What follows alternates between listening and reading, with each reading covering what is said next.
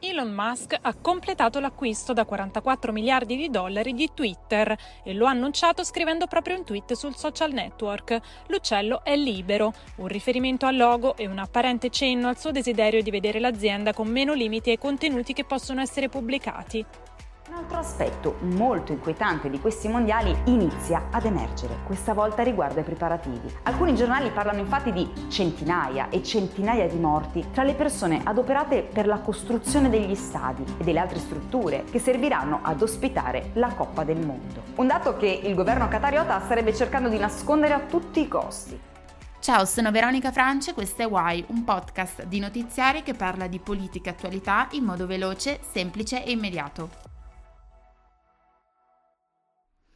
Con oggi lanciamo un nuovo format, forse l'avrete capito anche dagli audio in precedenza che avete sentito prima dell'intro. Parleremo infatti di due notizie, due notizie che sono entrambe importanti, non sono proprio correlate, parleremo di uh, sport e anche di social media, però in realtà vedrete che queste due notizie sono in realtà connesse eh, sulla sfera politica e sociale internazionale, quindi sempre parliamo di attualità. Truth Social has been very, very powerful, very, very strong. And I'll be saying that, but I hear we're getting a big vote to also go back on Twitter. Uh, I, I, don't see it because I don't see any reason for it. Uh, they have a lot of problems at Twitter. You see what's going on. It may make it, it may not make it, but I, the problems are incredible.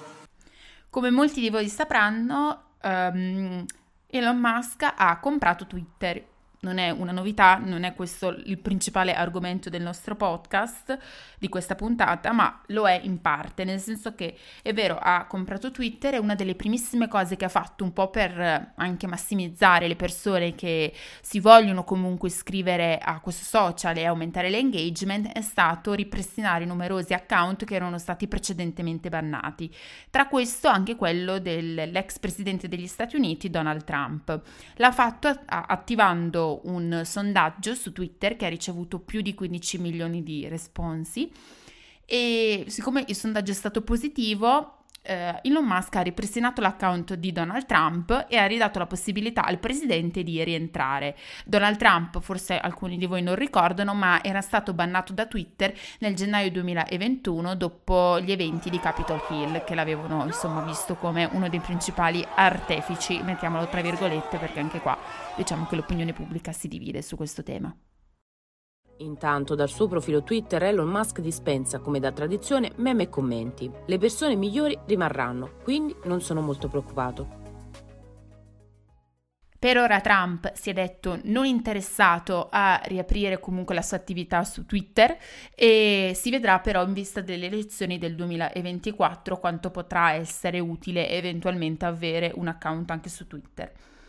Altra cosa che invece riguarda Twitter riguarda i vari licenziamenti che sta portando avanti Elon Musk, che sta in parte rivoluzionando la strategia dell'azienda e ha infatti mandato una mail a tutti i dipendenti incoraggiando la massima produttività e offrendo loro anche tre mesi di mensilità pagate qualora non, a, non, volessero comunque accettare queste nuove revisioni aziendali e la possibilità di essere, cioè di lasciare l'azienda. Il Qatar propone dunque i suoi 28 giorni di calcio mondiale. Una festa per i tifosi accorsi a Doha per rincorrere insieme ai team del cuore il sogno iridato. L'atmosfera era assolutamente elettrica qui al FIFA Fan Festival nel cuore di Doha. Questo è il luogo in cui calcio, musica e culture si incontrano. Nonostante questi cali che alcuni appunto sostengono che ci sono del fatturato e anche di numerosi ex dipendenti che stanno rilasciando numerose dichiarazioni, diciamo che ad oggi gli account e gli utenti di Twitter sono in aumento.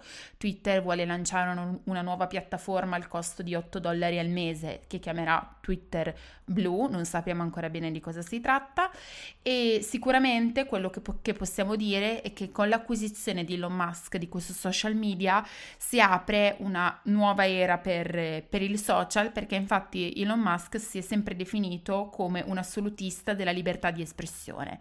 Quindi vediamo in che modo impatterà anche sul tessuto dei media tutto ciò rispetto anche al fatto che, come abbiamo detto prima, ci sono stati riabilitati numerosi account precedentemente bannati per X ragioni, dunque non c'è solo quello di Trump, ma anche altri account come quello di uno psicologo americano che era stato bannato per delle sue dichiarazioni un po' controverse sul tema della omosessualità.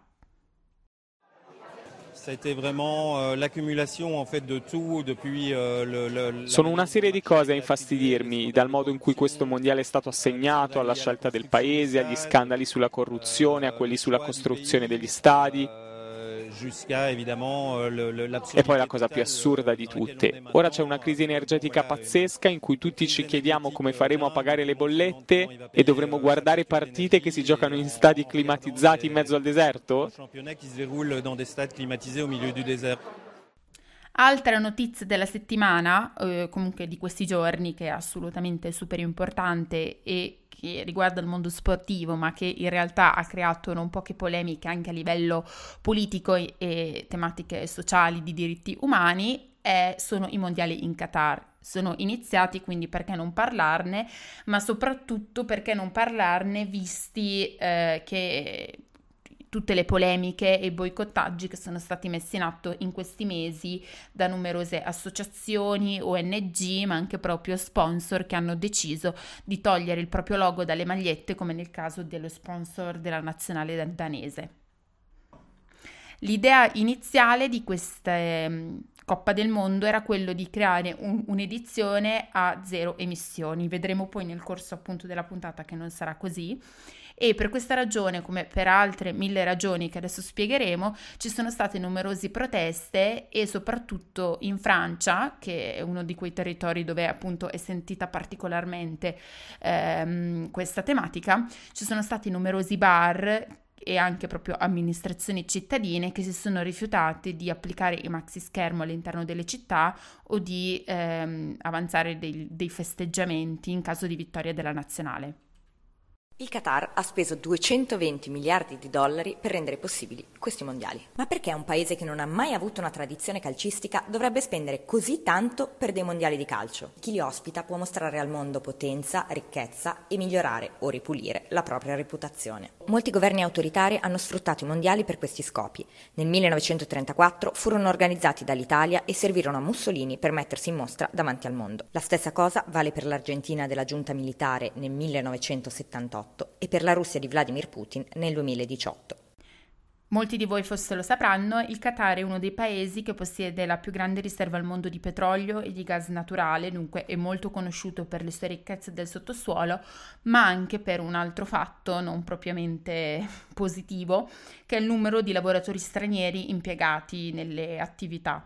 Questo di per sé non è un qualcosa di, di, negativo, ma è assolutamente negativo il trattamento che questi lavoratori stranieri hanno. Infatti si stima che all'incirca eh, 6.500 lavoratori stranieri sono morti durante la costruzione eh, di, degli stadi per questa Coppa del Mondo e che gran parte di questi venivano pagati con una cifra irrisoria mh, a livello di stipendio che era 1,30 dollari all'ora, quindi pochissimo.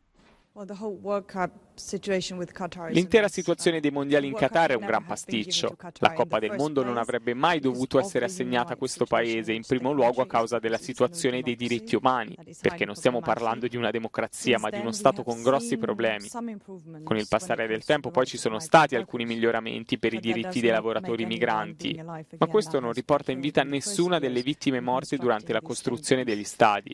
Mi piace molto il calcio, ma non ho nessuna voglia di guardare questo mondiale.